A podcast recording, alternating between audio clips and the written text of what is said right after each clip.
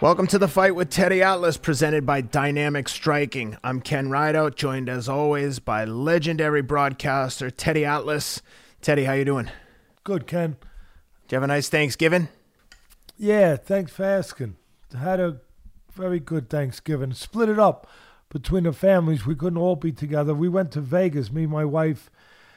We went out there, me and Elaine, to see my son. Of course, he works for the Raiders. He lives in Vegas we we haven't seen our grandson for a while out there, little Teddy the Fourth, T four, call him, and um, so we went out there to see Teddy, his wife, and his son. Spent Thanksgiving with them, and my daughter Nicole and her husband Jeff and our two grandchildren here were here.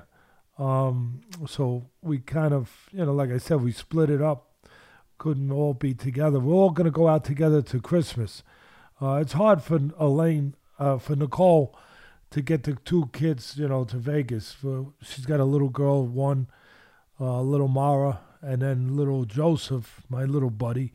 Uh, he's three, so it's it's hard to get them, you know, to fly all the way across the country too often. So we're gonna all go out in Christmas and be together in Vegas in Christmas. It'll be a Las Vegas Christmas. Oh, nice. Um, but we it was it was just great being together and you know I was scared going out there because we don't see my son's son uh, enough. And we live here with our other two grandchildren. So that takes care of itself. We we get up in, in the morning with them go to bed with them you know at night say goodnight to them uh, sit down and watch movies with them putting them to bed uh, eat dinner. You know, we're, we're with them all the time. But the little guy out there, we get scared that he's going to forget us. And when we got there, I'm nervous. I'm nervous walking in that, you know, how's he going to react? And that lasted about a half a second as he ran and jumped in my arms. Nice. And did, did the same thing with Elaine. And uh, it, it really, it, it's a it makes you feel so good. It makes you forget anything that might be going on that might not be the greatest things going on in the world. Uh, it makes you forget all that real quick. Yep. Uh, the love of a grandson, and of course you have your your young kids. How did your Thanksgiving go? Yeah, good. It was like uh, you know quarantine uh, Groundhog Day just with a uh, turkey in the middle of the table. But it was nice. The kids always do um, uh, lists of things that they're thankful for, and that was nice. It's always nice to oh, hear them from, change from year to year as they grow up. That's smart. That's smart. But I know that's your wife's idea. But that's, of course. Uh, that, yeah, not that you're not smart. I mean, you're, you're of course you are. But she's a little, a little, uh, she's special, and um, no, that's great. And at, le- at, least you didn't have Roy Jones' head in the middle of your table. you know? I mean, right? I think Roy Jones is still breathing heavy from the fight. I mean, you know, you you saw that that little pre uh, fight uh, publicity where Tyson sat down with Jones's head on a platter, yeah. uh, and then uh, that's good. Uh, anyway, that's that's a good way to kick it off. Hey guys, today's episode is sponsored by PowerDot. Check these guys out at powerdot.com. I love this product. Uh, full disclosure, I'm an investor in the company. If you're looking for an early Christmas gift for the athlete in your life, please check them out. Some of the benefits that PowerDot provides is it promotes circulation to help muscles recover quickly between workouts. It relieves pain by stimulating nerves and it is awesome for helping to rehab from injuries by increasing circulation and activating the muscle fibers around the injured area.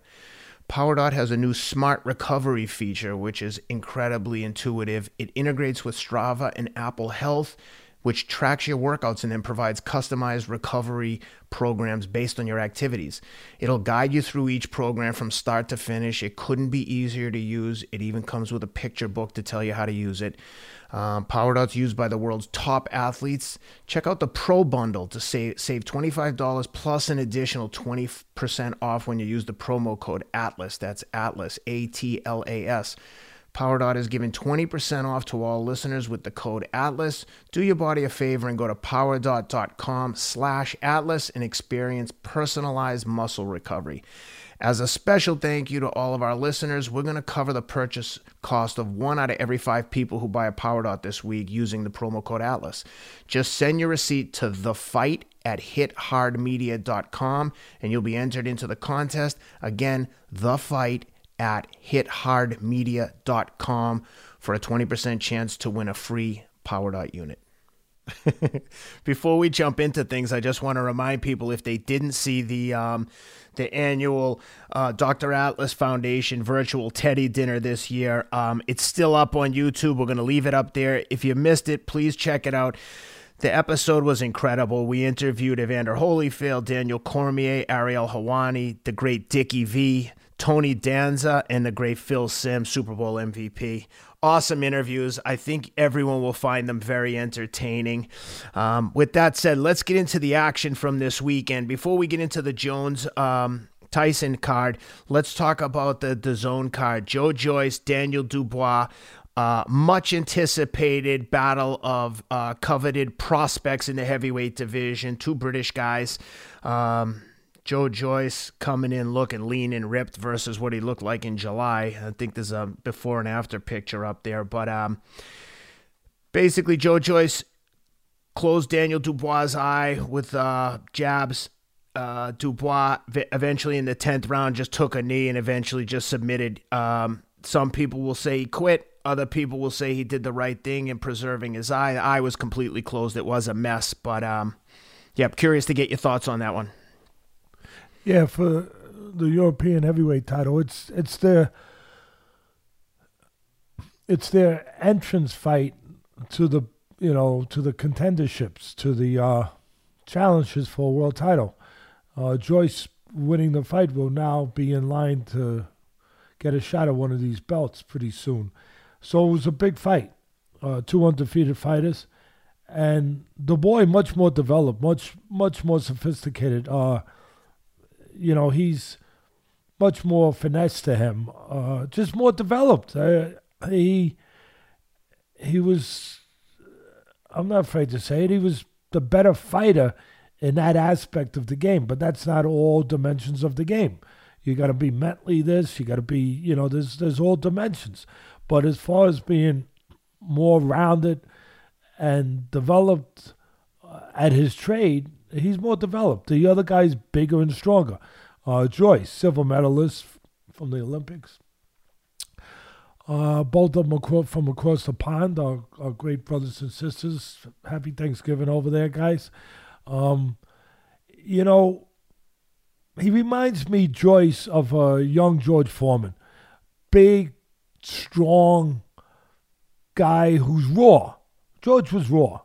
And raw, uh, not developed in in certain areas as far as as I touched on with you know with Joyce uh, against Dubois Dubois like Dubois more just just more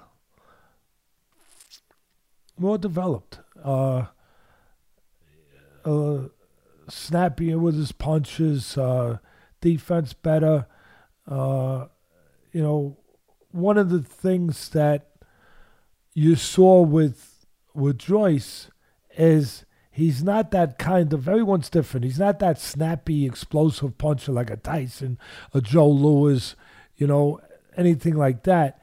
He's a he's that bludgeoning guy. He he hits you with a jab that's like a foam pole, you know, like George Foreman had. George Foreman had that foam pole, uh, just heavy-handed jab, and not not the quick hands, nothing like that. Just just a big, bludgeoning puncher that that just uh, it can swell you up, it can knock you out, it can wear you down, but he's a guy who's in front of you who's exposed to a decent boxer. And Dubois or Dubois was a decent boxer, and he was exposed to him. and I had Dubois winning handily. I don't know. I think you said the judges had two of them had him up. Two of the three judges had Dubois winning at the time that he um, took the knee.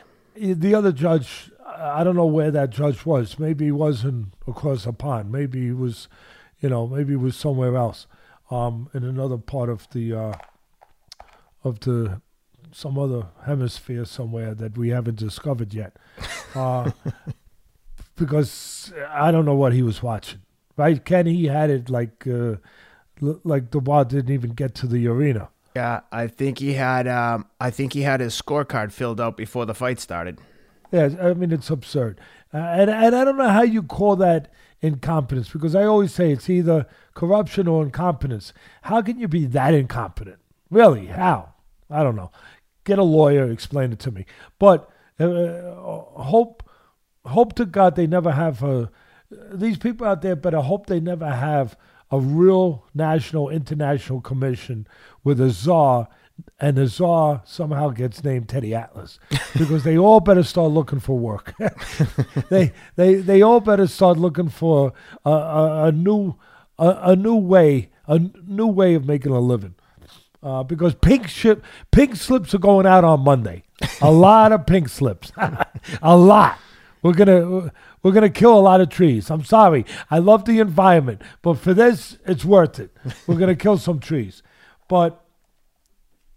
He's winning the fight. I mean, he's punching the crap out of Joyce, exposing Joyce for a guy who, yeah, he's a big, heavy puncher, but he's slow, he's in front of you, he's predictable, he's one dimensional, and he's available. And in spots, he's hitting them with jabs and right hands almost anytime he wants, uh, Dubois. And you can argue that it was a little bit like watching Chavez Meldrick Taylor years ago. And I know I, I asked Rob to get some pictures up before we started. I'm going to ask him to get this one up when he can. But that fight Meldrick Taylor and Julio Cesar Chavez Sr. was where Chavez is losing the fight. Meldrick Taylor is, is catching him shots and he's outspeeding him, outmaneuvering him, out finessing him. But Chavez is steady and he's heavy handed and he just keeps coming and keeps coming and keeps coming. And you start to see the residual effect on the face of Chavez later on. And not Chavez, on Taylor, Meldrick Taylor later in the fight. It's a 15 round fight back then. And you start to see him puffed up, blown up. Uh, and then, of course, the very controversial spot where Richard Steele stops the fight with like seconds left in the 15th round. Taylor's ahead and he stops it. Um, you know, which everybody questioned. But the point is that Taylor's winning the battles, but the war was starting to be won by Chavez. He, he his punches were having more impact, more effect as the fight went on than Taylor's were. Even though Taylor was outspeeding him and catching him a lot, and it was a little bit similar to that. Dubois was catching him with quick punches and snapping his head back, the head of uh, Joyce, uh, but Joyce was hitting him with that hard telephone pole jab and having its effect where it started to swell up the eye of Dubois, where it got to the point in the 10th round where his eye was closed. And what happened was that Dubois, obviously, he was feeling broken down mentally and physically. And as it turned out, I believe that he had a broken orbital bone in that left eye. I, I believe that that's that's what it was. I don't know if you have some of that information there, but I believe that Dubois did. Uh, they did confirm, or there was a report out there that Dubois had a broken orbital bone yeah, in his left yeah. eye. Rob is confirming right? that that is being reported. Yeah, see, I want to always be on those things. So we're fair about everything that we're going to put forward. And of course, you don't know that during the time. You don't have an x ray machine in your corner. But uh, you know, and we're gonna get a picture of that eye. You can see the eye is closed. Yep. Broken eye socket. Yeah. Now listen. He took a knee in the tenth round. He he broke the code of a fighter. You're not supposed to submit. Uh, it happens.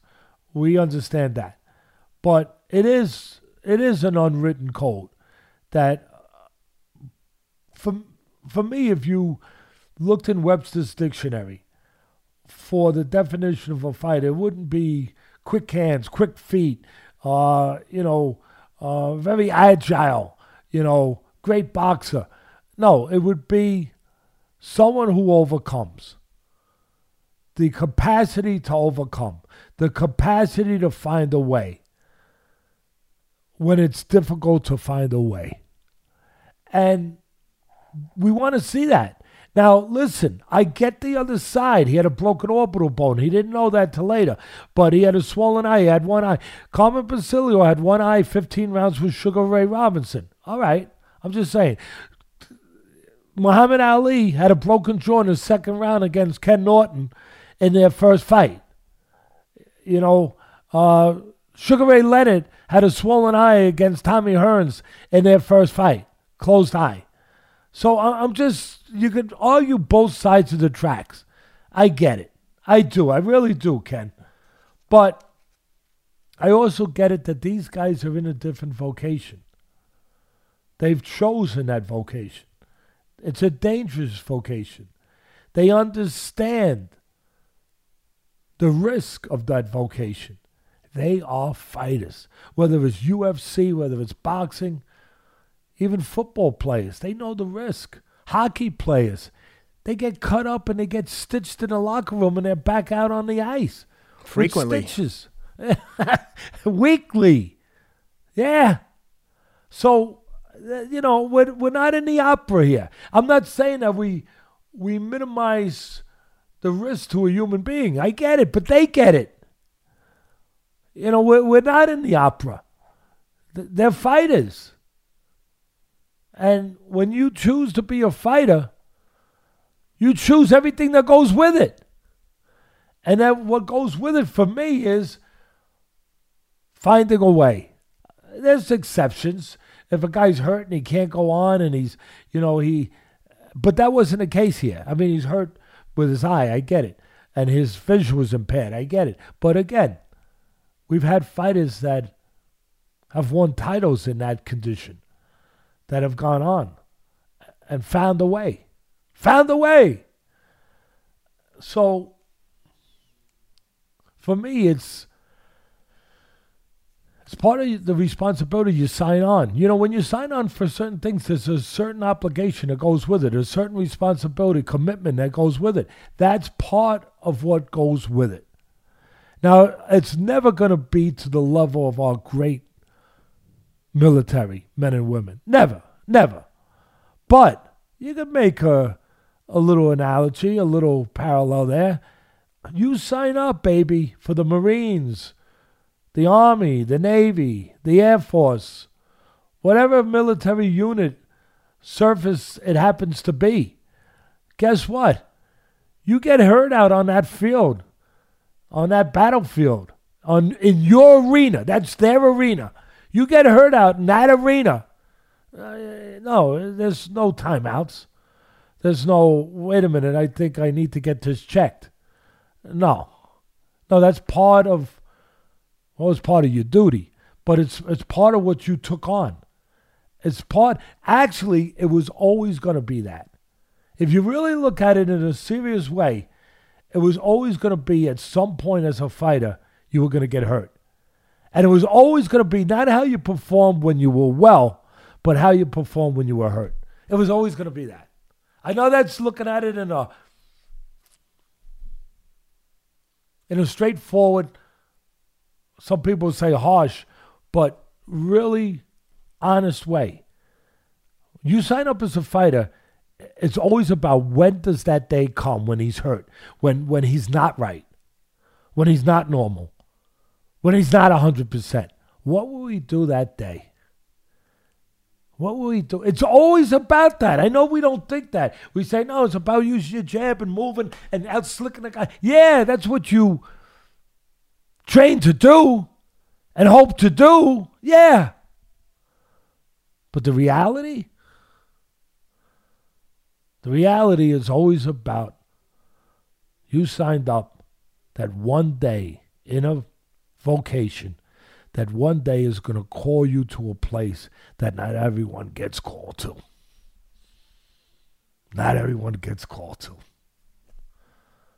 And when you call to that place, what will you do? As I used to say on ESPN all the time when I was sitting ringside the fights, it's not about fighting like a fighter. Comes some days to behaving like a fighter. When that day comes, how will you behave? What will you do? Anyway, he took a knee. Uh, he's not undefeated anymore, Dubois, and you know he got broken down. I'm I'm just saying that Joyce is in a great position now. He's a big, strong guy. Again, reminds me of a young Foreman. He's still crude. Uh, I was gonna say that he needs more development, but I don't think he's getting it because I'm not knocking the people that have him. I don't know even know who they are, but if he was going to get it, he would have gotten it by now. You know, he's been through the Olympics. He's been through, you know, professional certain amount of professional fights. So I, don't think he's getting it right now if if he hasn't gotten it already. But he needs more development. But he's there. He's there in a good spot now to be one of the guys. One of the guys that's going to fight at some point for a title. And he, uh, for me, he was behind at that point, but he kept himself together mentally. Give him credit for that. Uh, and he's a big, strong guy. And he's going to be, he's now one of the names that, you know, along with the Joshuas and, of course, the we the Fury and the Wilders and, you know, all those those guys, uh, the Whytes, Dillian Whyte of Povetkin, uh, you know, all of those guys. I don't have a list in front of me, but he's now one of those names. Did you? Um, I, I, I think we talked earlier about the transformation in his body. Someone posted a before and after picture from July until um, fight night this weekend. Uh, before and after picture was quite dramatic. I mean, the fitness, the the the level of improvement in his body is astronomical. When I first saw it, I thought, oh wow, in a couple years he got really fit. But it was actually just uh, you know what's three or four months. There's the picture there. That's wow. quite a transformation. Wow.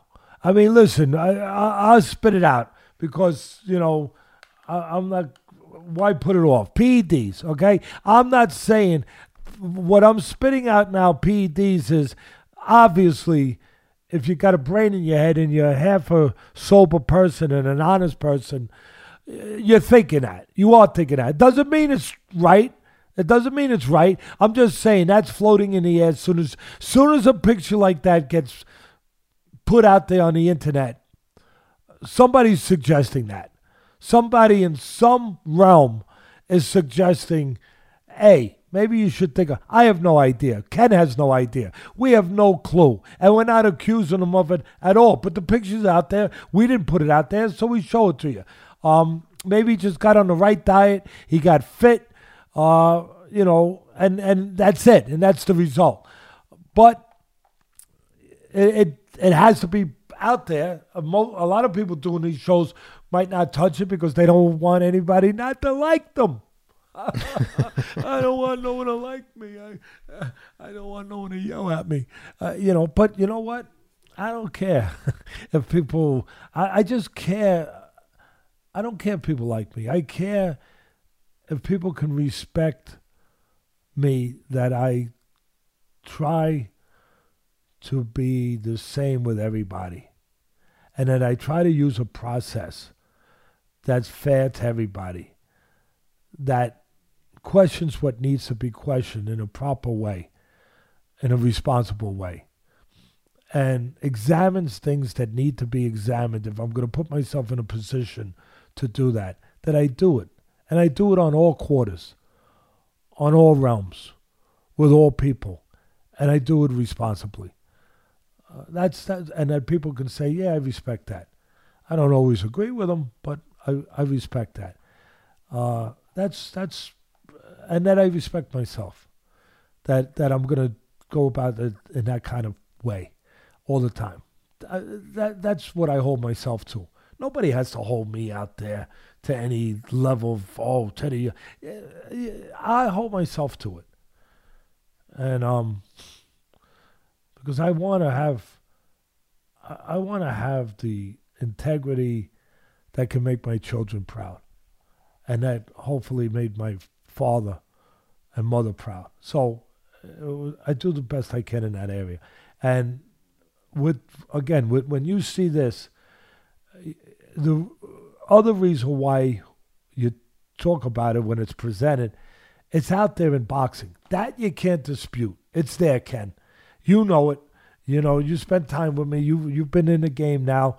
You've been looking. You've been, and you you have more of a understanding of that stuff than the average person. You've been in the in the cycling business. You've been uh, around the greatest cycler you know, of all time, uh, Armstrong, who obviously had his problems. Um, I mean, you've been you've been in that world, and you understand it. You understand the cycles of it. You understand the the methods that are used for hiding it, doing it. Uh, I, comp- I think I think that the current state of PEDs is that they're using things and um, they're using like genetic mutations and different uh, cell reprogramming techniques that that unless you have a test for something that unless you know what you're testing for there's no test developed and i just think that the biochemists that are floating around the fringes of the sport they have developments that they haven't even thought of testing for yet because until someone essentially finds out what they're doing, and then drops a dime on them to USADA or WADA, there's no way to test for some of these things. Um, anyway, I, I, I could, no, go, no, on. I could listen, go on forever. No, no, we couldn't. We, we've covered this before. We'll cover it again when we need to. We don't need to go further than we are right now. But um, boxing is rampant. Uh, yeah, I, I finished it's rampant with this stuff. It's just that we don't have, and and I'm not saying Joyce. Uh, Joyce is just he's got genetics. He's a big, strong guy. Okay, so uh, I have no clue if he if he knows anything about that stuff, been anywhere near it. I'm just saying that it's in the sport. It's in the sport. It's been proven, uh, and we don't have the regulation in place the testing in place. I know we have VADA and USADA, but we don't have. First of all, it's it's voluntary. Uh, uh, I mean, unless I'm wrong, we don't have any mandatory testing in boxing. I think certain state commissions have definitely have mandatory testing, but VADA, I think, for boxers is a voluntary uh, program. Yeah, I mean, very few have v- mandatory testing, and and even with the mandatory, it's like at what level?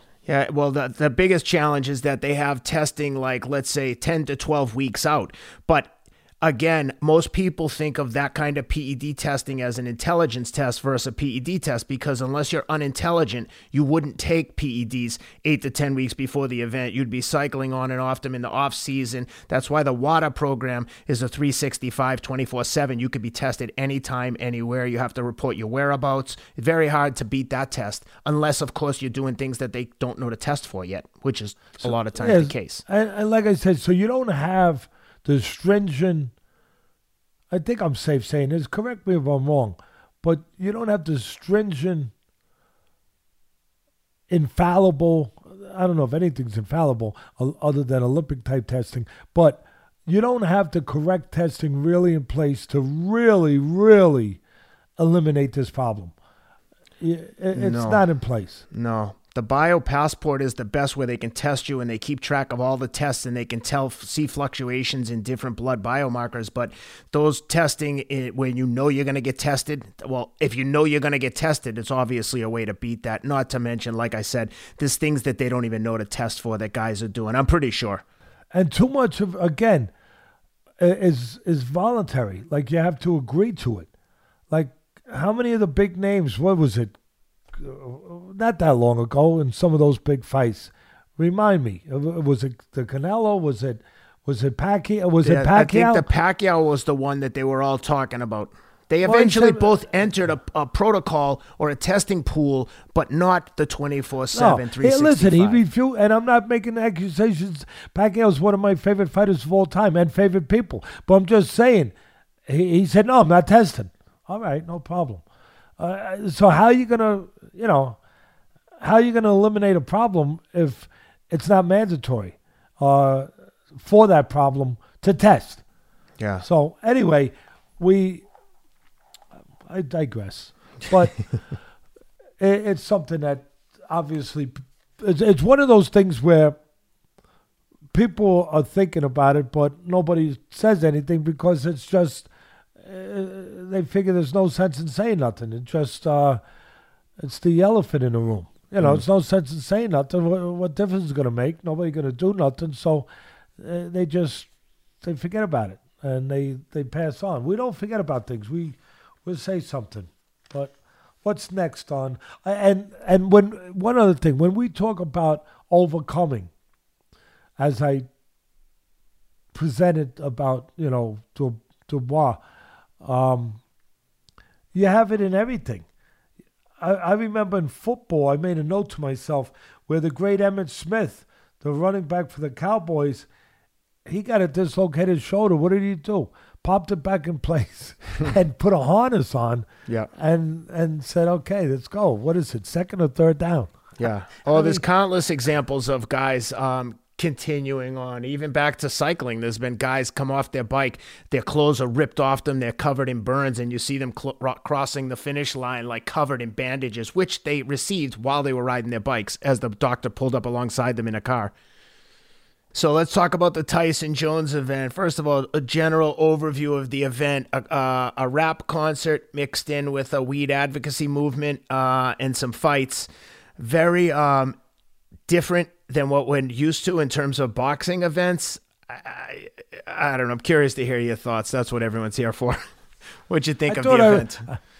Well, I never went to Woodstock. Now I've been to Woodstock. You know, I, I, I, I, mean, uh, this is what Woodstock was like. I guess the was, this is the twenties, the, the the twenty twenties version of Woodstock. Okay, um, I, I, okay. Hey guys, today's episode is also sponsored by Whoop. Check these guys out at whoop.com. Use the promo code ATLAS, A T L A S, for 15% off. I love this thing. I've been wearing it literally 24 7 since the pandemic started when they started working with us. It, uh, it tracks heart rate, heart rate variability.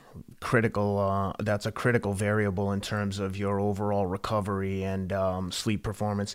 Tracks all your workouts, your daily strain and calories burned. Uh, it tracks how well you're sleeping and even gives you a recovery score. It also has the newer feature of respiratory rate. Whoop's data has shown clear ties between increased respiratory rate and the onset of illness, in particular COVID. This thing, I, I know a few people have had COVID, and they've said that one of the things that they noticed quickly using the Whoop before they had any symptoms was that their respiratory rate was through the roof relative to where it is. Respiratory rate at night v- doesn't vary very wildly. Um, this is a really strong indicator of COVID if you have an increased respiratory rate and can let you know if you need to get tested or when you're otherwise asymptomatic. As a special thank you to you guys, we're going to cover the purchase price of one out of every five people who buy a Whoop this week using the promo code ATLAS. Again, just send your receipt to the fight at hithardmedia.com and we'll enter you into the contest. Again, one out of every five people who purchases a Whoop and sends us the receipt to the fight at hithardmedia.com will cover the purchase price for one out of every five purchased. Listen, where do I start? Um, first of all,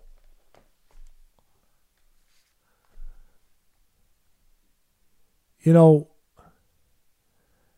I don't know to give the good or the middle or the bad first. So uh, let me just whatever comes to me, because again, I I hold myself accountable to trying to understand both sides and seeing both sides. So I'll start with the good. I understand that the Tyson people, lovers out there, they're going to have seen what they wanted to see. They saw their guy. I mean, I think it's pretty obvious that it was preordained that it was going to be a draw. that Yeah. they told to, you know, I, I can't believe they allowed gambling because I know somebody who bet two hundred dollars on a draw and won twelve hundred. So I, I don't know how that was allowed because it was fixed. There's no doubt that was fixed. That that they said, look, we'll make it a draw to get around all the complaints about the commission about it's it's supposed to be an exhibition. We're breaking the rules. Uh, that you know, uh, it's really supposed to be an exhibition. Not supposed to be judges. We're breaking the rules. Not supposed to be a decision. We're breaking the rules. So that's at least not. The commission must have said, look, don't rub our face in it. We're, Yeah. we're letting this go. Uh, Uh, make it a draw. So they made it a draw. All right, that's my opinion. But uh, again, uh, if you guys are in, still in a in a little bit of a haze from all the smoke that night, you might agree with me. A purple haze. Okay, all right, all right. Let's get that out of the way. Uh, Tyson, that guy, the people that love Tyson, did what they want him to do. That's our guy. He he beat Roy. He's our guy, and and he beat up Roy. He won, and he did. He won, and he looked good for them. He looked good because they want him to look good because he's their guy. You got to remember, it's kind of like when when you were a kid, you were flipping cards, baseball cards. You know, some people like Mickey Mantle, some people like Willie Mays, some people like you know, uh, you had to, and you're trading cards. That's my guy. He's on my team.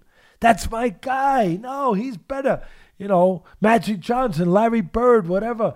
You know, uh, Kobe Bryant, uh, or you know, Shaq, whoever. Kareem uh, Abdul-Jabbar compared to Shaq, you know, different guy. But that's my guy.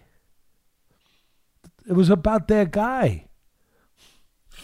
Tyson represent a part of their life, a segment of their life that their guy was the baddest man on the planet. Their guy. That's my guy, baby. And if he was around when they were around, that makes their time better than someone else's time. Because I was around with my guy was around and he was the best. And that was the best time because I was with him. And that's what it's about. That's a big part of what it's about. About their guy. And they got what they wanted. It's not about context.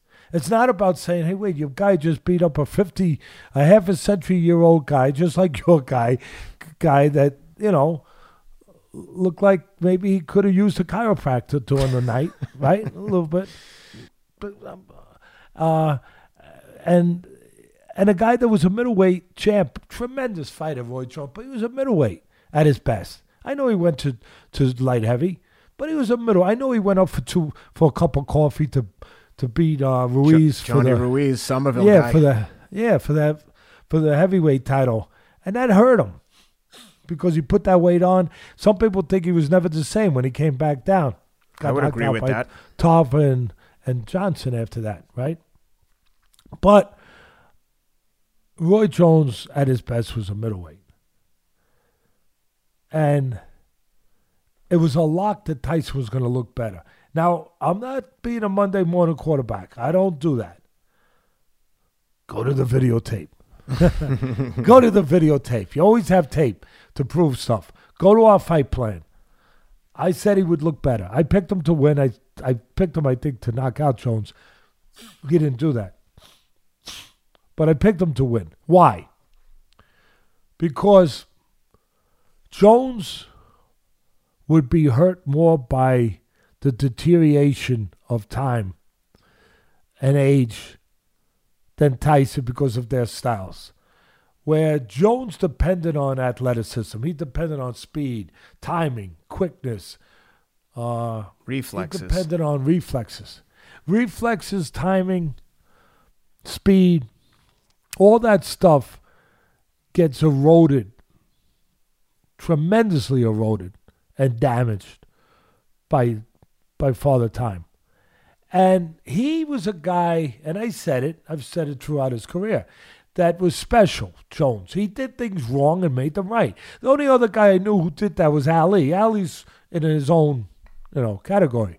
But Ali would drop his hands, pull back. You're not supposed to do that. You're supposed to slip, weave, block.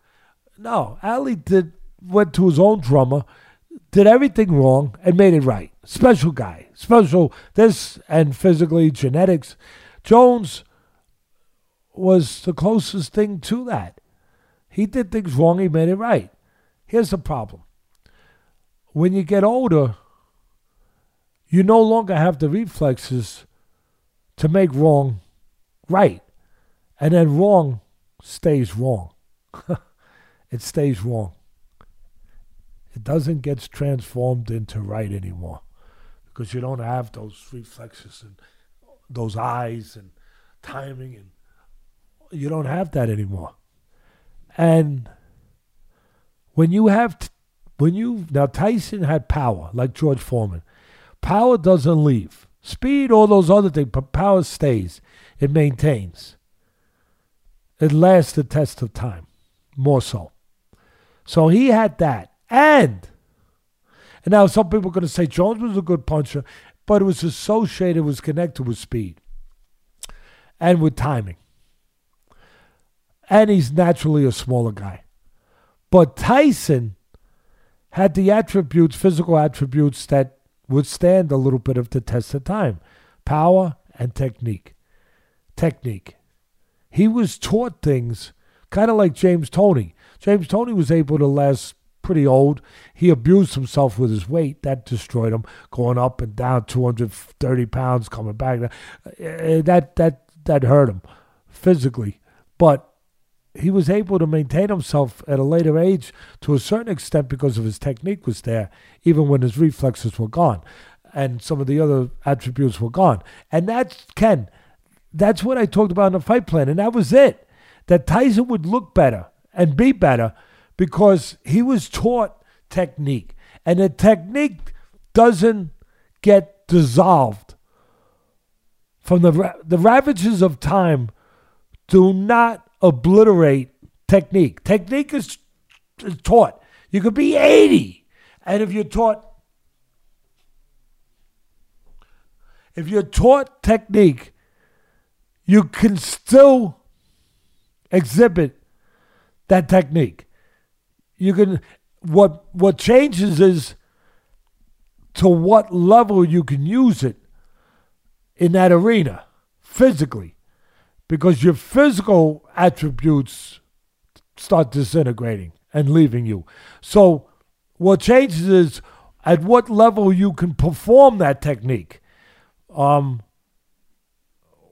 at what physical level you're still able to perform that technique because of the age that you're at now, because of the obviously the erosion of those physical abilities.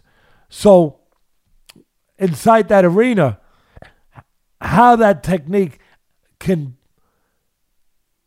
how high a level that technique can perform at depends on physically what's left.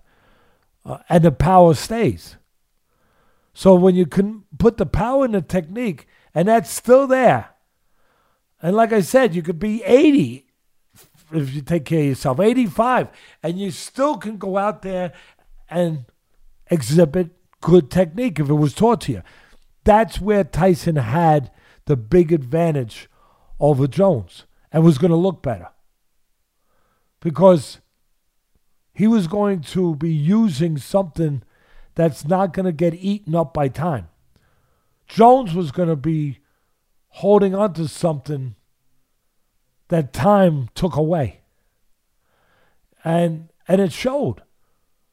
I'm not trying to be disparaging, but when Jones hobbled around, you know, hobbled around, uh, trying to, you know, I mean, it didn't look good because the technique wasn't there. Because it was him still trying to do a combination, a hybrid, if you will, of what he used to do and what he could do now, with with with no where to really know where to take it, other than you know, try to try and in splashes and in spots to try to move and show something that just couldn't be done anymore at this point. Where again, the technique of Tyson connected with just the physical power can still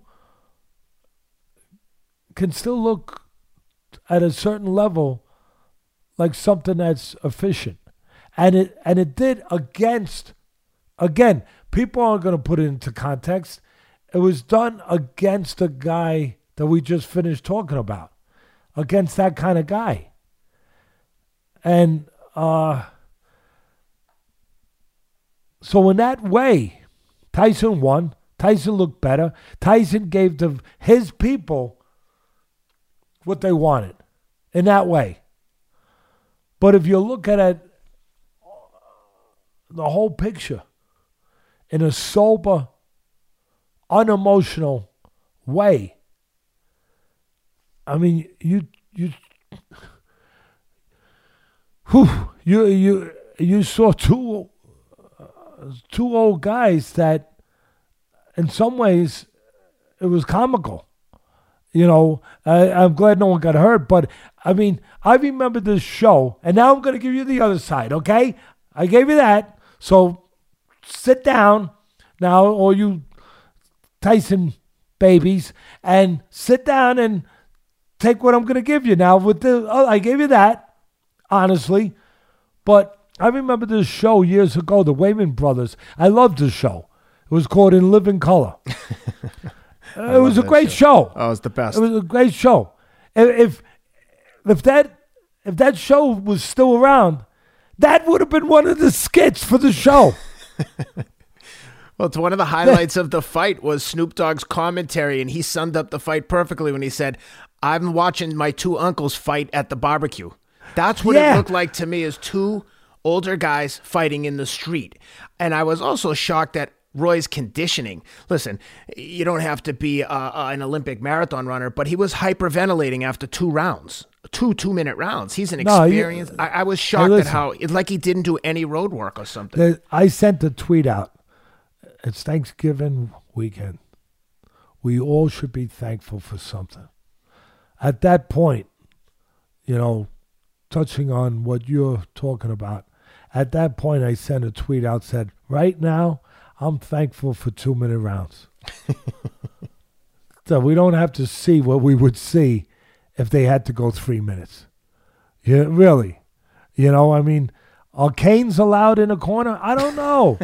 I don't know. I mean, after I, I don't know, but Did you think that? of- I'm tell- I gave him the good. I'm telling you, uh, Roy showed plenty of heart.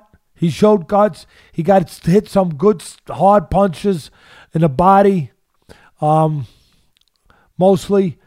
Uh, I give him all the credit. Did you think that Tyson let up when he hit him with those big shots? I got the feeling when Tyson landed big on him, he kind of kept it to the body and like almost let him tie him up afterwards, like almost like he got the sense that he might have hurt him.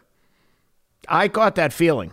listen, let me tell you something about could that be? Yes. And let me tell you another thing that could be that's not that you have to go to a deeper place to to see or understand this. And it's something I talked about when he was in his prime. Tyson wasn't the strongest guy mentally, but he was physically what he was. He was he was a prodigy. 12 years old, that's what he looked like. Uh, you know, he was already 190 pounds, all muscle. and then he got taught. And one of his flaws, it was never physical, it was mental, emotional. Uh, it was being what you had to be when the moment came to be that to be that warrior, to be that Viking, to be that, you know, samurai, to be that guy. And he he never really felt like he was that guy. He was that guy when he was in the lead and when he could have a monster truck to your, you know, Volkswagen or regular truck and run you over because he was going to run guys over because he was that much better. He was that much better physically.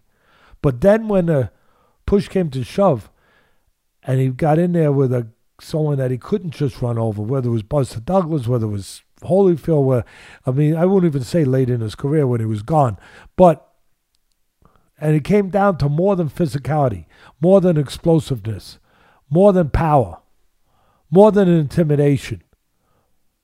But when it came down to believing,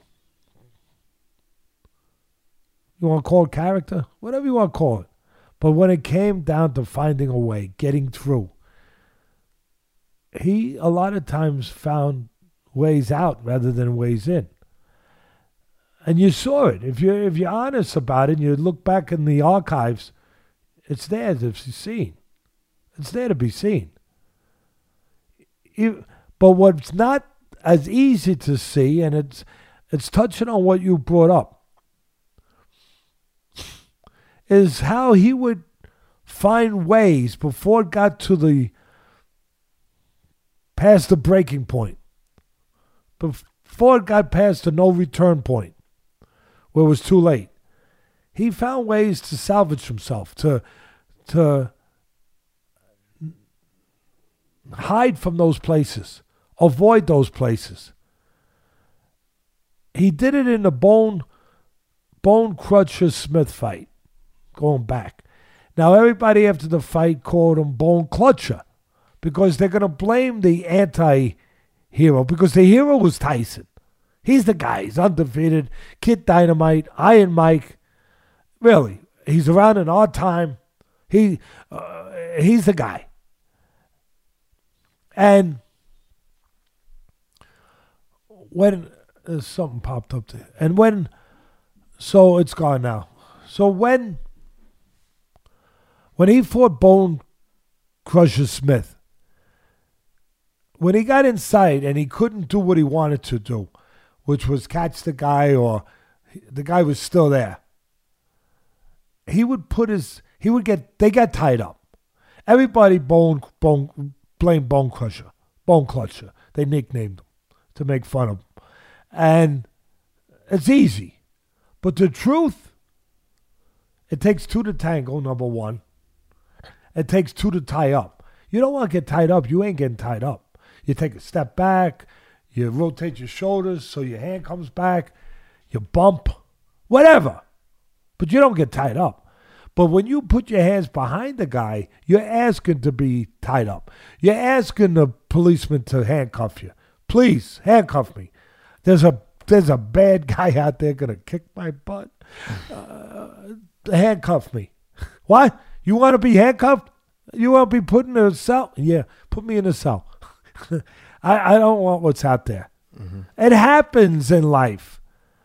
So Tyson in the Bone Crusher Smith fight, he put his hands behind Bone Crusher, and Bone Crusher, well, nine out of ten people, if you're in there with a Mike Tyson who can break your ribs, what are you going to do if the guy puts his hands behind you? You're going to accept that, and you're going to hold, you're going to clamp down. In other words, you're accepting the treaty. There's a treaty being given without any words being put forward. You're accepting that treaty. I won't hit you if you don't hit me. Silent agreement. I talk about it on ESPN for 23 years. Somebody else might be talking about it now. I'm not sure. But um, for 23 years, I talk about making silent contracts. And there was still traces of that the other night you know, 30 years later from his best. You know, he's been, a, I know he's retired 15 years, but 30 years later, whatever, from his best, when he did it when he was young, it was still there. That when there was a little bit of, you know, temptation, the devil knocking at the door, Ken, that, you know, a little doubt that, you know, maybe Roy might, you know, if I hit, maybe I don't get rid of him. Maybe Roy comes back. There's a little risk there. I mean, I know it's in the favor of Tyson. He's he's a stronger guy inside. I know, I get it. But it's in here, how he feels. And he feels the risk. He feels the doubt. And he makes a decision to give his hands up to Roy. And of course, Roy is going to say, okay, I'll go along with that truce. So there was some of that still going on. It's, it's deep, it's heavy, but it's real. There was still, because you are still what you are. I don't care if you're 90 and you're still breathing. You still are connected to what you are internally, in your soul, in your heart, in your mind, in your conscience. You're still connected to that part of you, your temperament. So I think there was part of that too. But again, we're going to be honest. I, I gave you what you wanted, guys, because it was there to give to you. I ain't giving you nothing if it's not there. But it was there to give you. Yeah, your guy, your guy against this guy won. He looked the way you want him to look. You know, all of that. I but in reality, it was it was a it was a skit where the Heyman brothers would have loved to do it if In Living Color was still around. I mean, it, it, it was. I'll go even further. uh, but it, it was Abbott and Costello meet the werewolf. It was Abbott and Costello meet Frankenstein. Really, if uh, you go back to those black and white movies with Abbott and Costello, you know, and they did those movies. Abbott and Costello meets Dracula. I mean, it, it, it, was it was there was some comical stuff there, and the but you know when there was a tip off when I knew that Tyson got what they needed and his promoters, all the people that are gonna because this ain't the end. This was the launch. This was the launch to see can we get away with this? Can we we get away with this? If we could get away with this, guys, if we could get away with this tonight, guys, we're we're making a lot of money because we're taking this we're taking this thing on the road. we're taking this thing on the road. If, if we get away with this, guys, there's no stopping us. We're gonna. You think we made money tonight? 10 and 3 million whatever whatever it was. We're, we're gonna we're gonna print money. We're taking it on the road. And that's what this was about. Can we take it on the road? Can we can we get it to the next? And no one else is to talk about this but it, it's true. Uh, can we get to that that next place? Can can we take this vaudeville act you know from town to town and the answer is yeah now they can the answer was yeah. And and you know when I knew the answer was yes, Ken? When? When my man Snoopy, uh, Snoop Dogg, when when he said, when he said at that point, he said, Mike still got it. when, when he said that, Mike still got it. Oh, I said, he's in. He's in. I love you, Snoop. He he's in. Soon as he said he Mike still got it. I, I said that's the that's the scene from Hangover, the movie that Tyson was in, and Hangover, the first one, where he, he knocked out that drunken guy, whatever. Alan. He Alan. hey, poor Alan. Oh God! The, he knocked. The, did he ever replace that tooth? Whatever he lost, he, he knocked out Alan, and and one of his one of his friends said he still got it. Mike still got it. Mike still. That's all you needed to hear. Yeah, that's it. Snoop Dogg stole the show. He was the highlight of the whole thing, in my opinion. I, I mean, I'll tell you, I, we watch every fight. I get texts from the same you know, handful of people before and during most of the fights. I got more texts on this. I don't know a single person who didn't pay for this fight. That what that likes boxing. They had to have. It was it, it was everyone was talking about it. Um, but again, everyone loved Snoop Dogg as well. His uh, commentary about the two uncles fighting at the barbecue was a reoccurring theme, and I thought that was the perfect summation I mean, you can go on the internet and just Google street fights and see some really good ones on World Star and a couple other sites. But Interesting. Let's talk about some of the uh, undercards, starting with Jermaine Ortiz from Worcester, Massachusetts against Sulaiman Segawa. It was actually a pretty entertaining fight. But side note, there was actually a belt on the line, the WBC USNBC title. Not even sure what it stands for, but I can tell you when they put the belt on um, Ortiz, it looked like something my kids made in the garage with felt and a glue gun. I mean, the WBC is giving out awards for everything. They gave medals to um, uh, all the undercard fights, I think. And um, man, it's just if, if I was the legitimate WBC title holder and I see them handing out belts to uh, you know every other contender in the universe, it kind of diminishes the value of being the actual champion. Anyway, it was a pretty good fight. Uh, curious to hear what you thought about it. Yeah, I mean these belts, you can't take them serious. I mean, it's anti-ballistic belt. I think it was right. you know, it's. I'm gonna go back to my Cracker Jacks line. You know, they those merit badges, those you know, those special uh special shields that you got in Cracker Jacks. You know, they're, they're about as significant as these belts. Uh, uh, they were better because you got the Cracker Jacks with it. You know, so they were better. I mean, and, and very similar to what you're saying with the belt. Whatever you do, don't wear it in the shower because the thing will turn like purple. You know, I mean, don't don't do that. Really, listen. All seriousness, uh, Ortiz and Segawa. That was the only real fight.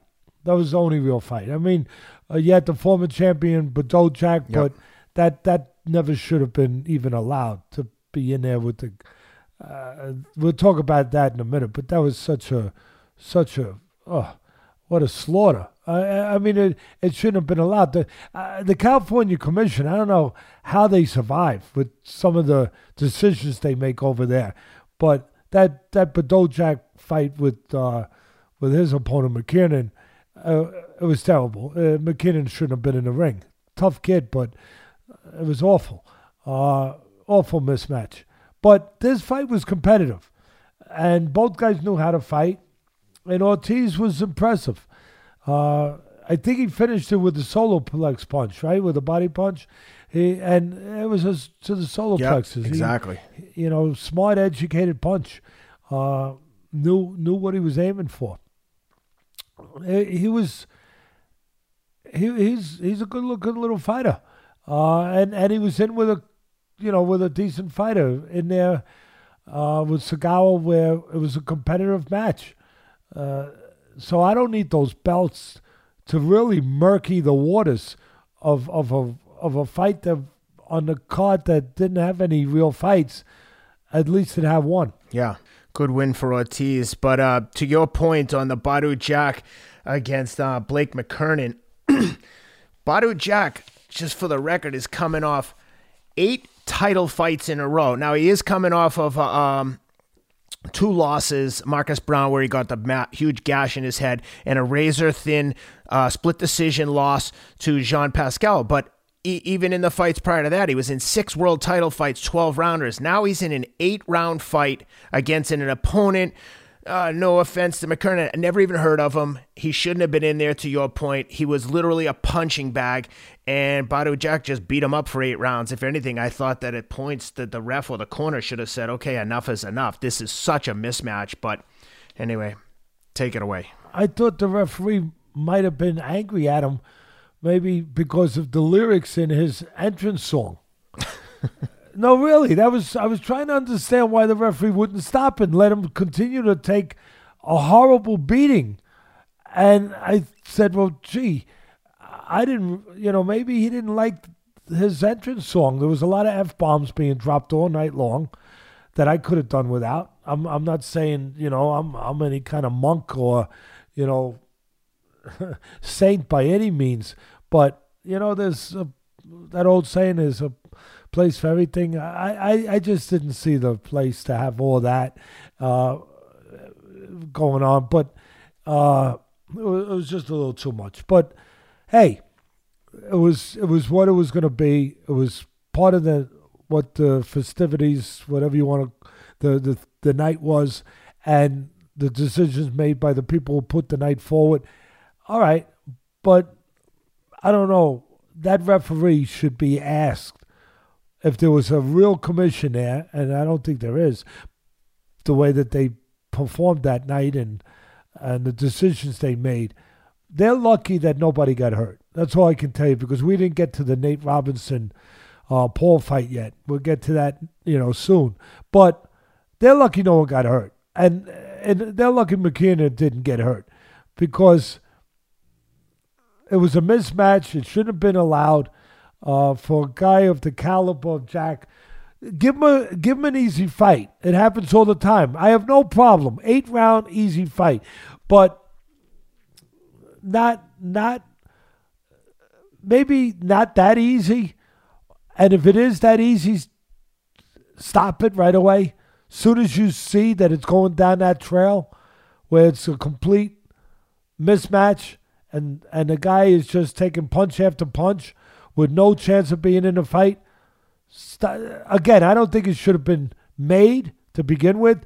Put him in an easy fight with a guy who has some defensive skills, a guy that's not going to win, not going to really uh, threaten him, but is not going to get you know pounded like a piece of veal, you know, getting ready for, for the for the oven, you know, uh, where the where the chef is just you know uh, pounding it. I mean, that's what it was like. Uh, it was it was again the referee. I, I thought he I thought maybe he had something against the guy. He said, "I'll get back at this guy." I, I didn't like that song. It was too many f bombs, and uh, I'm gonna let him get punished. I, I, well, mission accomplished. He let him take a beating. Again, that was just terrible judgment on the commission there. Uh, it kind of reminded me. I mean, we've seen mismatches. I went all the way back to when Tex Cobb, the heavyweight, fought Larry Holmes and took so many. And listen, give McKinnon his due. What a tough guy. What a tough son of a gun. Okay. But that those guys were supposed to protect from themselves. And if his people aren't protecting him, then the commission and the referee are there to protect him. You know? And there was no protection. Supposed to be some. And it reminded me a little bit of, as I said, Tex Cobb, the heavyweight that fought Larry Holmes and it, actually he actually chased. Some people probably think he did a good thing, but he chased Howard Cosell out of the business, out of boxing. Howard Cosell was one of the great ring uh, commentators in football, uh, obviously in a lot of things, and uh, in different commentary positions in sports. And he used to do a lot of the big fights. And Tex Cobb took such a one sided beating and they allowed it to go on and on. And look, great chin, hot. I got it. I got it. But they allowed it to go on and on with no chance of him winning the fight. Where Larry Holmes, you know, was just doing what Bojack, Jack was doing to McKinnon. Just anything he threw, he landed all night. And afterwards, Howard Cosell said, "I'm maybe it was an excuse because you know he was he was moving in that direction anyway. He made his fame in boxing with Muhammad Ali, so maybe it was time to exit. But he used that fight as the excuse to exit, saying, "I can't be around a sport that allows this kind of inhuman behavior, uh, you know, to go on." But it, it reminded me a little bit of that. It was it was just uh, it was unfortunate. Um, I hope McKinnon's okay. Uh, he behaved like a fighter, but he shouldn't have been put in that position to have to do that. Well, the last one I want to talk to you about, you mentioned it earlier, Nate Robinson against um, Jake Paul. And uh, oh my God, I have to clarify. In the Ryan Garcia clip we put up last week, I said I'm not a fan of this amateur boxing. I, I want to clarify. I love amateur boxing. I don't like when guys who aren't boxers get in the ring for these like spectacles, celebrity boxing. I mean, you can watch street fights on YouTube. They're they're everywhere. This was a um, this was scary uh, for Nate Robinson, and I'm sure for his fans and family. But I mean when I'm watching, I'm like, he's had how long to prepare? Did he spar? I mean, it was like zero fundamentals. Everything looked wrong, and Jake Paul looked like you know, uh, uh, he looked like a fighter. I, I don't want to say very technical, but Nate Robinson lunging in, chin up in the air, and Jake Paul just beat the crap out of him and eventually knocked him out cold on his face very scary moment when he was out. I also found it interesting that there wasn't medical personnel in the ring immediately. When when Nate Robinson finally came to and was trying to get up, he was literally like on all fours struggling to get up. I mean, at the very least, you think they'd have a stool in there and medical professionals would be tending to him, picking him up if it was appropriate to pick him up. He was a mess. And it was, like I said, very scary moment. Jake Paul also got a uh, WBC medal after the fight. Not sure for what, but Anyway, what'd you see Medals in that fall, right? Medals fall. Yep. Uh, Participation trophies. I think plenty of. They was. I, I wonder if they went down to, you know, right across the bridge from me, Canal Street in uh, Chinatown. They got, they got belts. They got belts for everything. they do. They. I mean, again, they might turn green if you if if you walk in the rain with them. Don't go out in the rain with them. But uh, there, there's plenty of different belts and knockoff belts, uh, Louis Vuitton, uh, you know, uh, Gucci, wh- whatever you want. Uh, I this is a cautionary tale. This is what I'm about to say. You have to stop. Someone's gonna get, and you you did a good job with it, Ken. Someone's gonna get hurt. You have to stop whatever you want to call these matches, where you know you're putting these celebrity matches on, thinking that because you put a guy in who was a good athlete, a great athlete, Nate Robinson was an NBA player, special athlete. I mean, you got to be special to play in the NBA, and a small guy his size. So this is a special athlete, special guy and he won the slam dunk contest. I mean, he's got all those kind of physical attributes.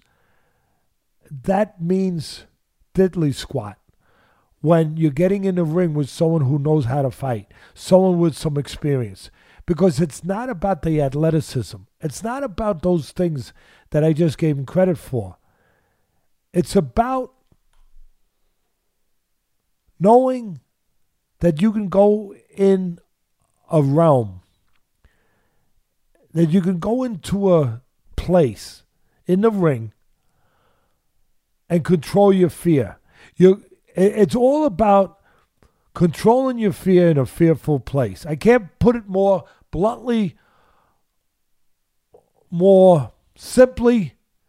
A lot of people that have never been in boxing, have never, which is most people, never had the experience of getting in the ring may not be able to understand what I'm putting forward, but it's about controlling your emotions, your fear.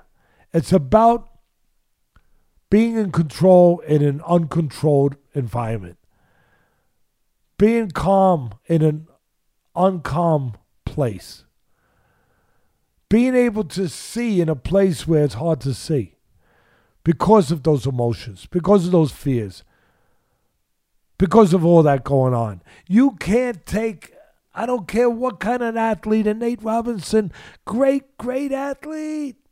You can't take him and put him into that realm, that place where the oxygen is sucked out, where you can't breathe because the tension of fear, the anxiety is so great, and you've never been in that place.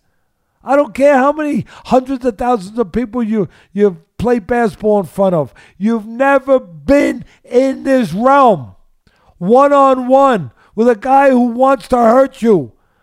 With what that brings forward, what that creates.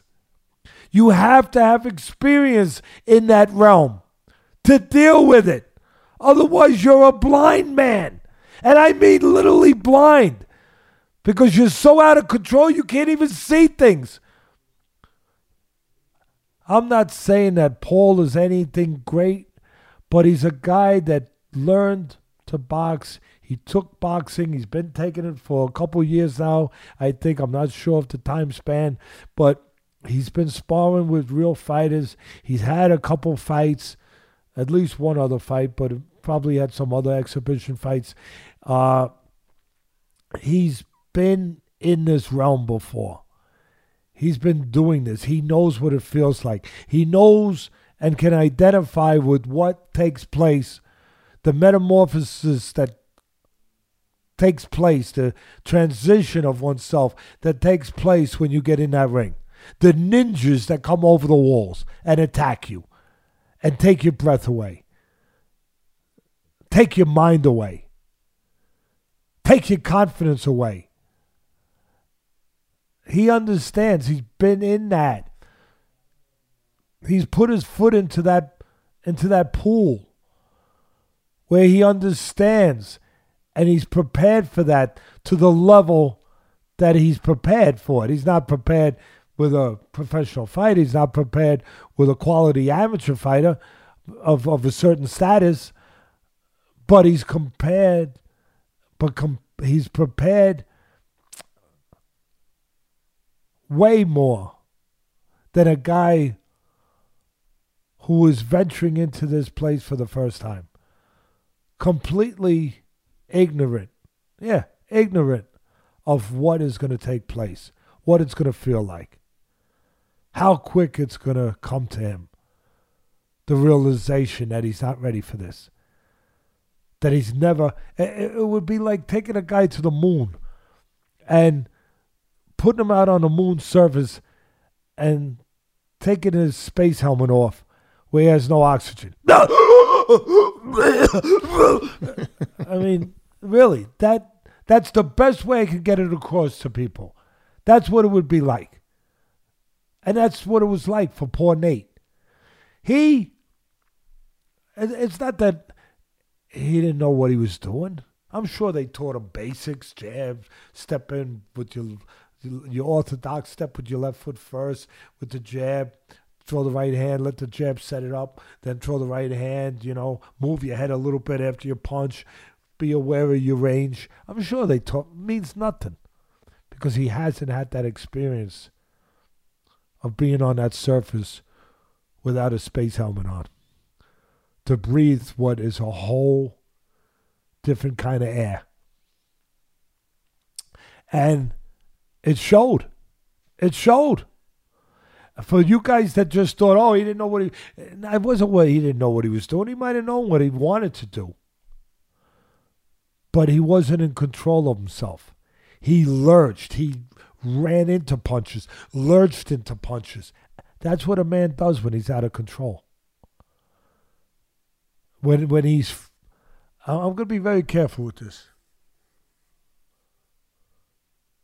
When he's terrorized there, there, there is an element of being terrorized where you're not used to these conditions, what you're going to feel when you're alone with a man in a ring where, you know, you haven't been drinking. Yeah, I'm being serious. You haven't been drinking. You, you, you the guy didn't insult you or anyone in you, you know, right then, or, or smack you where you just react without thinking, where you just, oh, and you throw back. What happens after that?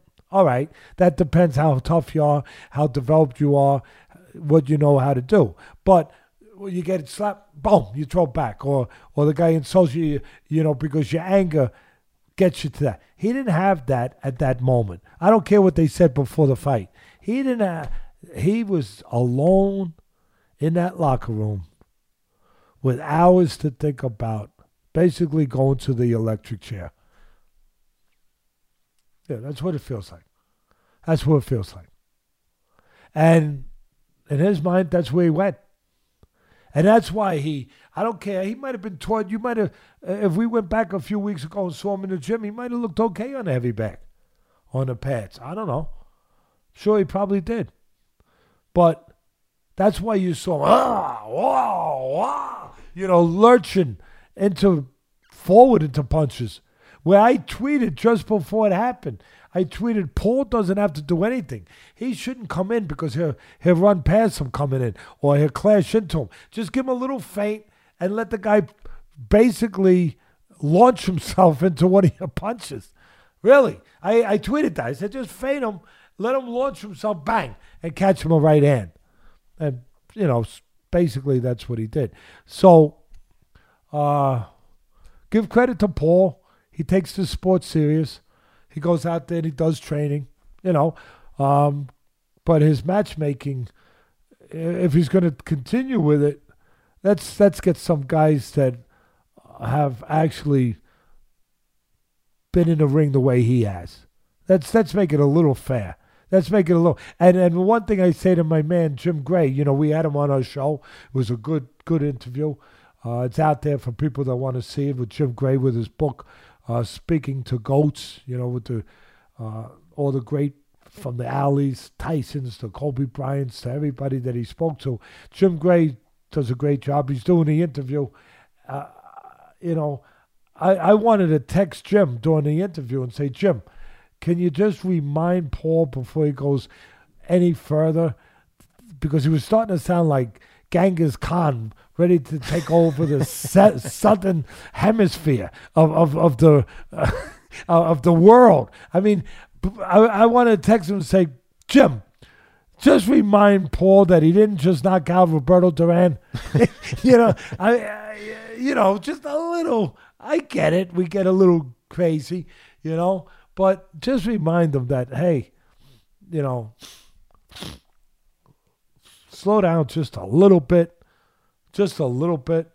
But it, it was, it was, it was irrehensible to a certain point that the commission allowed that. Because see what I just finished explaining? They're supposed to know that. I know they're Yeah. not going to know it to the level that, but they're supposed to know it to a certain level when they make the decision of who fights who. That is their job to make sure that there's a certain level of safety in a unsafe sport sometimes. Let's call it as it is. In a tough sport. But you do your best to be as safe as possible. And it starts with matchmaking. Who's in with who? Because if you have the right guys in, then some of the danger is eliminated because they're both on the same level. Whether it's level of competence or level of incompetence, they're on the same level. But make sure that the matchmaking ha- makes sense. That that there's some thought process, and there's no thought process with this California Commission. It's ridiculous. There's none. There's none. I mean, look at the matches, except for that one real match. I'm not talking about the Tyson uh, Jones. That was the what it was. I I understand that. You know, that was what it was. But these other matches, whether it's the opponent they put in there with a former world champion and Badou Jack, or whether it's again Paul, who they put in there, who uh, or, or, Robinson, who they put in there with Paul, who has some experience. Give it a little bit better thinking before you just allow, to just allow people to walk in that ring. Yep. But anyway, it was uh there was a couple I just wanted to you know with with the McKinnon I was thinking I wanted to I was it was I think I sent a tweet out uh, when when McKinnon kept taking that terrible you know onslaught of punches from from Jack I, it reminded me of a guy who used to take punches, tough guy. The guy, the guy that I'm friends with, uh, he's a he's really the poster boy for tough guys in certain ways, because he's the guy that really was the inspiration for the for Rocky, the Sylvester Stallone's creation of Rocky that made him a zillion dollars, and you know became what it became. Chuck Wepner, the Bayonne Bleeder. Uh, tough guy, fought Ali, and that became the inspiration. That's where Wepner got the idea for Rocky. When he Yeah. saw Wepner, who was a big underdog, supposed to have no shot, and he fights the great Ali. And uh, Ali, of course, was at the end of, you know, he wasn't the same Ali. But, and he drops Ali. He loses the fight, but he has his moment. He, he I think stepping on Ali's foot helped a little bit, you know, a little bit. But anyway, tough guy, Wepner. And Wepner, he fights Sonny Liston. And Sonny Liston's, I think it might have been Sonny Liston's last fight. Now, Sonny Liston was a great fighter. He's on my top 10 of all time greatest heavyweight champs of all. I think he's number nine. I got it. him and Larry Holmes, 9, 10, right around there. And that's a hell of a list to be on for anybody. The 10, one of the 10 greatest heavyweights in this great sport that goes back so far. So that's how good Sonny Liston was. Great jab, strong, great puncher, knew how to fight. Oh, everything. So after the fight, Wepner gets stopped. I think he got something like, it was bad. Uh, maybe 50 stitches, maybe 60, whatever. And the press is there talking. Wepner's on his way to the hospital, and they're talking to Sonny. And one of the press guys asked Sonny, Sonny, would you consider this guy, Wepner, that you just fought, the toughest guy maybe that you ever fought in your career? And Liston says, Hell no. And the press is like, Well, who who on earth would you consider tougher? And Sonny Liston says, His manager, the guy who put him in this fight. He's tougher. And I couldn't help but think that if there was a press conference afterwards and they would have asked Badou Jack the same question, Badou Jack would have said, No, the referee. the, the referee was the toughest that I've ever seen. To allow him to take this. So just wanted to throw that at you, my friend. And uh, I also a couple little, you know, nuggets, little nuggets during the night when when they were. Uh, I think it was Sugar, the great Sugar Ray Leonard, had made a comment uh, that after that fight that it was a it was a good fight, and Adesanya, who was one of the one of the uh, announced uh, one of the commentators, of course, the great undefeated UFC middleweight champion. He was there, and he he quickly corrected him. He said, "That was a, you know, uh, you know what whooping, uh, you, you, know." And um, when when I I couldn't help it. Leonard's one of the greatest fighters of all time, one of my favorites, but I I couldn't help it. If I was sitting ringside, I was thinking my comeback when Leonard said it was a good fight. I I, I might have said to him, "What what did you think of the Alamo?" I uh, uh, competitive. I mean, uh, you, you know, Custer's last stand. Yeah. Uh, you know, t- just a tussle. Uh, you know, good good tussle, good competitive fight. But I do want to make one other comment about something that was lost. I think it's always a gift if we can go deep in the sport for opportunities to f- understand for the audience that these fighters are human. A lot of times people think they're not human. And I'll tell you what I mean.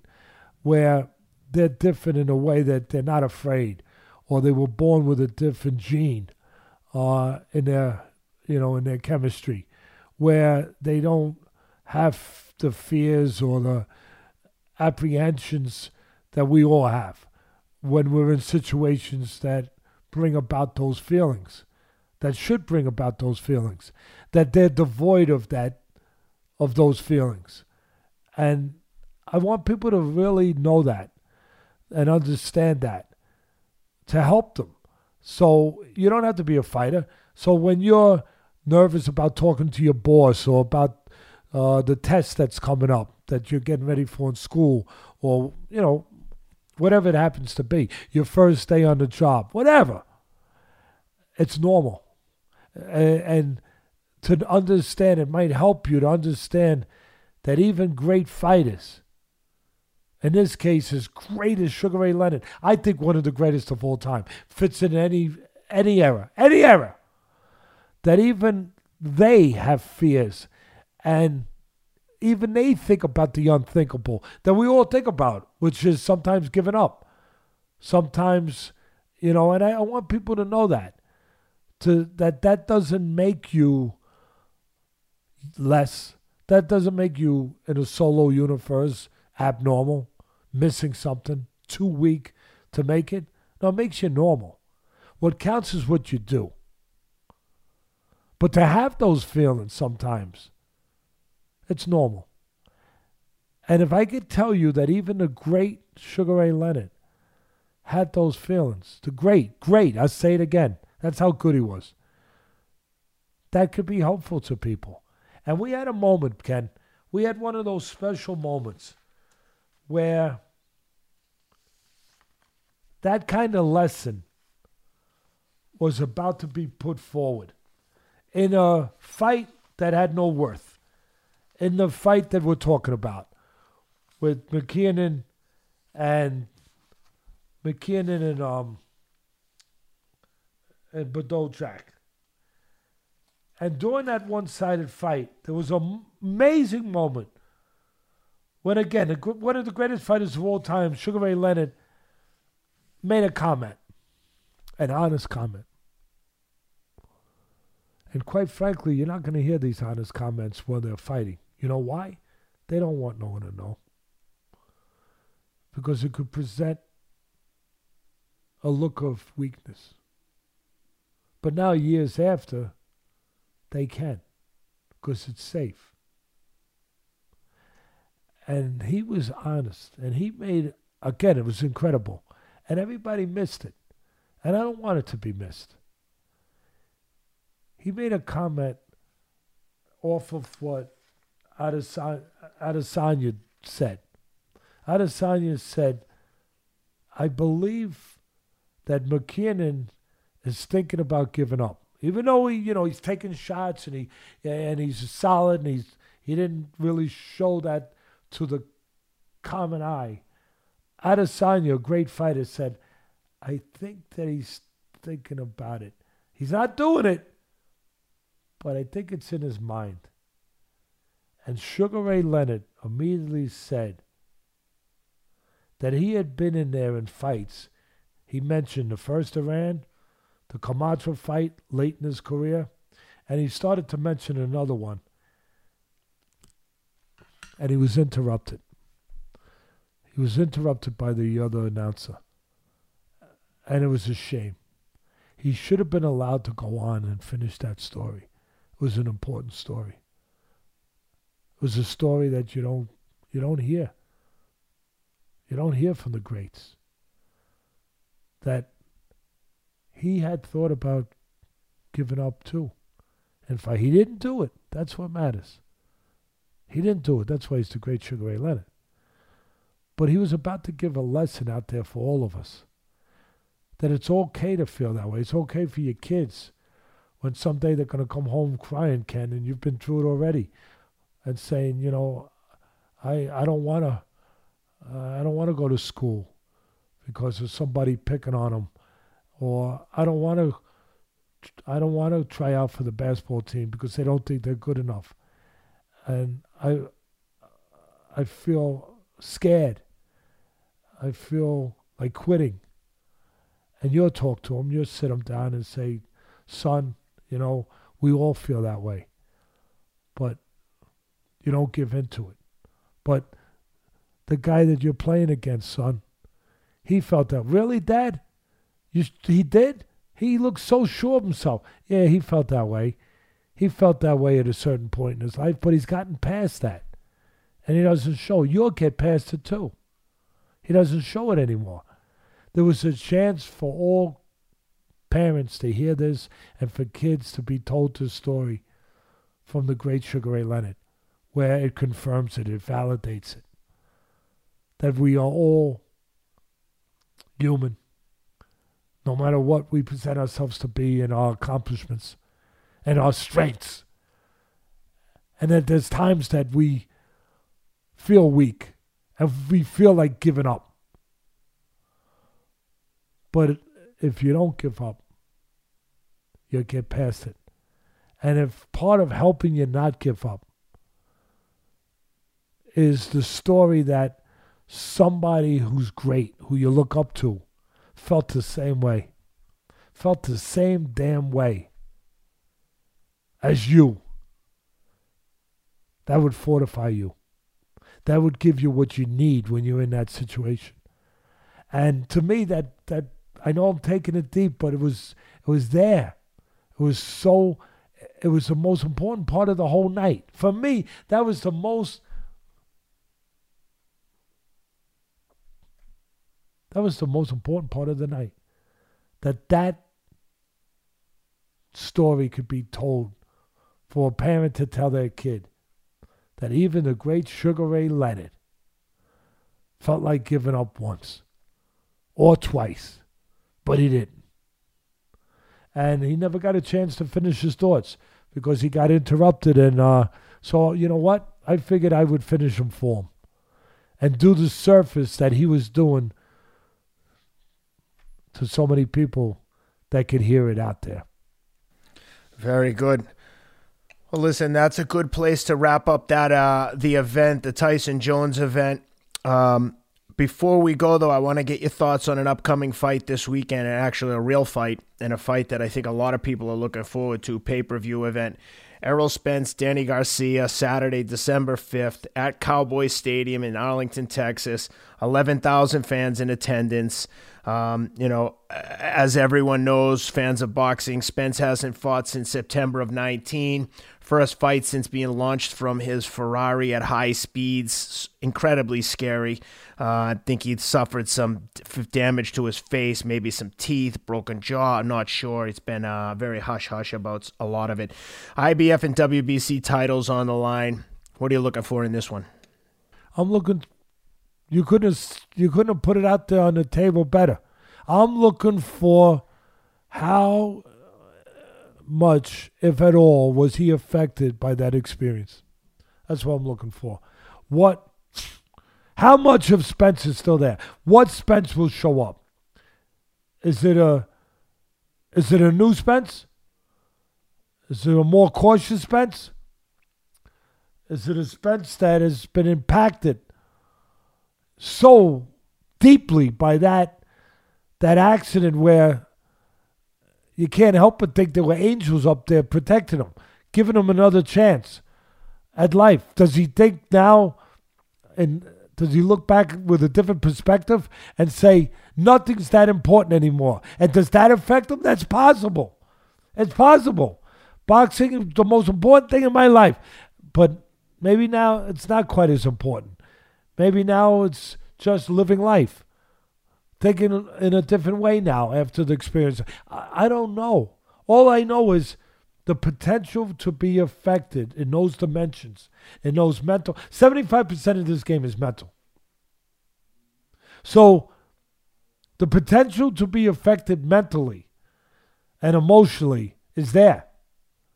Is there. Where the, if you're looking for the old Spence, you might not see him. You might but you might not. At the very least, I think you're going to get a slow start out of the gate where it's going to take time for him to find himself, to find Errol. Hey, Errol, you there? Really? He might have to talk to himself. We still want to do this? If the fight gets tough, we still want to do this? That's the that, that possibility of that. That for me is intriguing. Intriguing. That to me is the is what this fight is about. About that. Now, as far as the opponent, he's got a he's got a high level opponent. He's not coming back. He's not coming back with you know uh, uh, a slam dunk, with a layup, with a, a hand me uh, Christmas gift, even though it's before Christmas. You know he, he's not coming back with that, but he is coming back with a conservative guy who and Danny Garcia is a counterpuncher. His mentality is to be conservative, you know, to place his punches, not to waste nothing. Good counter left hook, you know, that's his best shot. But the temperament, it's the right. If you're going to fight a real quality fighter, which he wants to do, he doesn't want to come back with any of that other stuff. He wants to say, I'm, I'm I, I want to show him where I left. So he wants to fight a quality. And listen, he was going to fight a one of those guys because it's those are the only guys he can fight unless he goes down, you know, looking for a real opponent. Those are the only guys he's going to fight as far as quality because they're all with the same company. They're yep. all with PBC with Haymon. They're all on. That's Crawford's problem. We're talking about it some other time more, but that's Crawford's problem because he's over there with Top Rank on the other side of the street with ESPN and PBC and Fox and Showtime, whatever. Uh, Haymon has his crew, and his crew ain't fighting Crawford. So you're not going to see that unless Crawford leaves Top Rank, which is possible because we all know what's been going on with the things that Arum's been saying and everything else. So it's, it's possible when his contract runs out. But you're not if that's the fight you want, you're not going to see that uh, unless he, unless Crawford leaves top rank, basically, for the most most likely scenario. But this fight, yeah, of course he was gonna. If you're gonna fight a top guy, it was gonna be either Porter. it was either gonna be Porter, uh, Garcia, uh, Thurman, those top guys in the welterweight because they're all with the same place. They're all with they're all over there with PBC where obviously Spencer's. So they picked the right one, a, a, a elite fighter, but a conservative guy, a guy that will give you a chance to get yourself together. That that won't rush you, he won't bum rush you, he won't blitz you, you know, he won't put it on you, you know, too intense he'll be what he is. Danny Garcia is a good, smart, for the most part, counterpuncher fighter. If he's forced to go forward, he's being forced to go forward. Like he was in the late rounds with Thurman. He tried to make up ground. It was too late. And uh, he tried to come forward, and he did, but it was too late. Uh, and what cost him in the Porter fight. I thought Danny Garcia won the Porter fight. Yeah. If you really have competent judges, competent judges, he won the fight because he landed the cleaner punches, the more significant punch. But they these judges aren't competent. They go by volume. They just go whoever he's coming forward, he's throwing. All right, I, okay, all right, give him a round. You know, then you got to have real good judges in a Garcia fight, in in a good fight because Garcia is not going to do a lot. He's going to do what he thinks he wants to do within his realm of what he thinks is responsible and what works for him. And that's to do just enough, you know, to, to not waste anything. So in that way, they picked the right guy, where Garcia's temperament, his style will give. He, it could be a dangerous fight because he can punch with the left hook and he knows what the hell he's doing. But it could also be the right fight coming back off of what I just described because he won't blitz him. He won't, you know, just chuck a million punches at him. He will give Spence a chance, possibly if he needs it. If he needs it, Ken, give him a chance to find himself, to to sort things out. Uh, at the end of the day, hang on before you give me a prediction for the guys at uh, MyBookie, check them out at mybookie.ag. Use the promo code ATLAS, A T L A S, for up to 100% credit on your opening deposit, up to $1,000. So deposit a 1000 they'll give you another 1000 to play with. With that being said, the line is very interesting, Teddy. Minus 460 on Spence, plus 355 on Garcia. Yeah, I think it's too high. I think it's too high. Uh, com- that- coming off everything I just laid out, the circumstances, the level of fighters, I think it's too high. I'm not saying I don't think that they got the right guy as a favorite. I'm not saying that. I just think it's too high. That's exactly what I thought. At three at plus three fifty five on Danny Garcia, they got him they got him priced like he's an opponent. And Danny Garcia is, is a legit, like you said, elite fighter. That seems to be good value with a lot of unknowns around Spence with the with the car crash, I, I I just think that Errol Spence has such a huge fan base that the fans have pushed that line to like the extremes. I think, as I'm going to give you my pick, but to just to take you to that a little bit more analysis with it. Ken, I think that Spence, Danny Garcia is not going to outwork him. He's not going to, unless something really goes cuckoo, you know, something really goes, the wires get, you know, short circuited, which is possible. I just laid it out. But unless those wires get short circuited up there inside the mind of Spence coming back and uh, after what he's coming back from, I don't think a conservative counterpunching Danny Garcia is going to outwork. And that's why he lost to Porter. I thought he placed a punch. I thought he won a close fight, but they gave Porter credit for throwing more volume. And Porter stole some rounds, I thought, with his jab and what he was doing. But I, so I don't see the no the if Spence is anywhere near the old Spence, he's not getting outworked. What did it'd take for Garcia to win is to hurt him, which is possible. I know Spence has a good chin, uh, but it's still possible because Garcia is the kind of guy that can catch you a clean shot that can hurt you, a, a shot that you might not see with a counter left hook. Where if Spence is a little bit off, which you got to expect him to be a little off, both of them with the time I mean, with the COVID virus out there, uh, neither fighter has been obviously fighting. Uh, there's inactivity in all fighters nowadays coming back because of the COVID situation. So, with that going on, you can't expect them to be normal, especially at the beginning. So, if Danny can catch, if Danny can catch Spence maybe being a little bit uh, over anxious and catch him with a well placed left hook, he can hurt him. I think he needs to do that to win this fight, to be able to, uh, even to win a decision. I'm not thinking he's going to knock him out, but just to win a decision, he, he's got to hurt him, slow him down. Because when it comes to punch numbers, I think Spencer's going to be the man in that fight. Having said all that, drum roll, please. okay. Thank you. Get one of your kids in there to give a drum roll one of these days. Then that'd be nice. Any they're in school. The they're, oh, in, they're school in school in the garage. Yeah, tell tell them. Oh, okay, all right. Tell tell, tell that tell that principal that that uh, great wife of yours uh, that maybe one of these days they can get a break from class and come and do a drum roll for Uncle Teddy uh, before he gives his pick. We've got a whole band down there guitar, bass, vocals, drums. I'll take I, I'll take it. I'll take it. Um, I'm gonna pick Errol Spence to win a split decision. Wow, very specific split decision. Interesting. Yes, yes, yeah. He's gonna have problems. There's gonna be some bump that he's gonna have to get over. There's gonna be some, you know, hole in the road that he's gonna have to navigate around.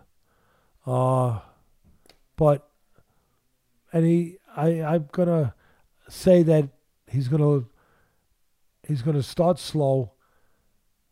He's he's on a journey.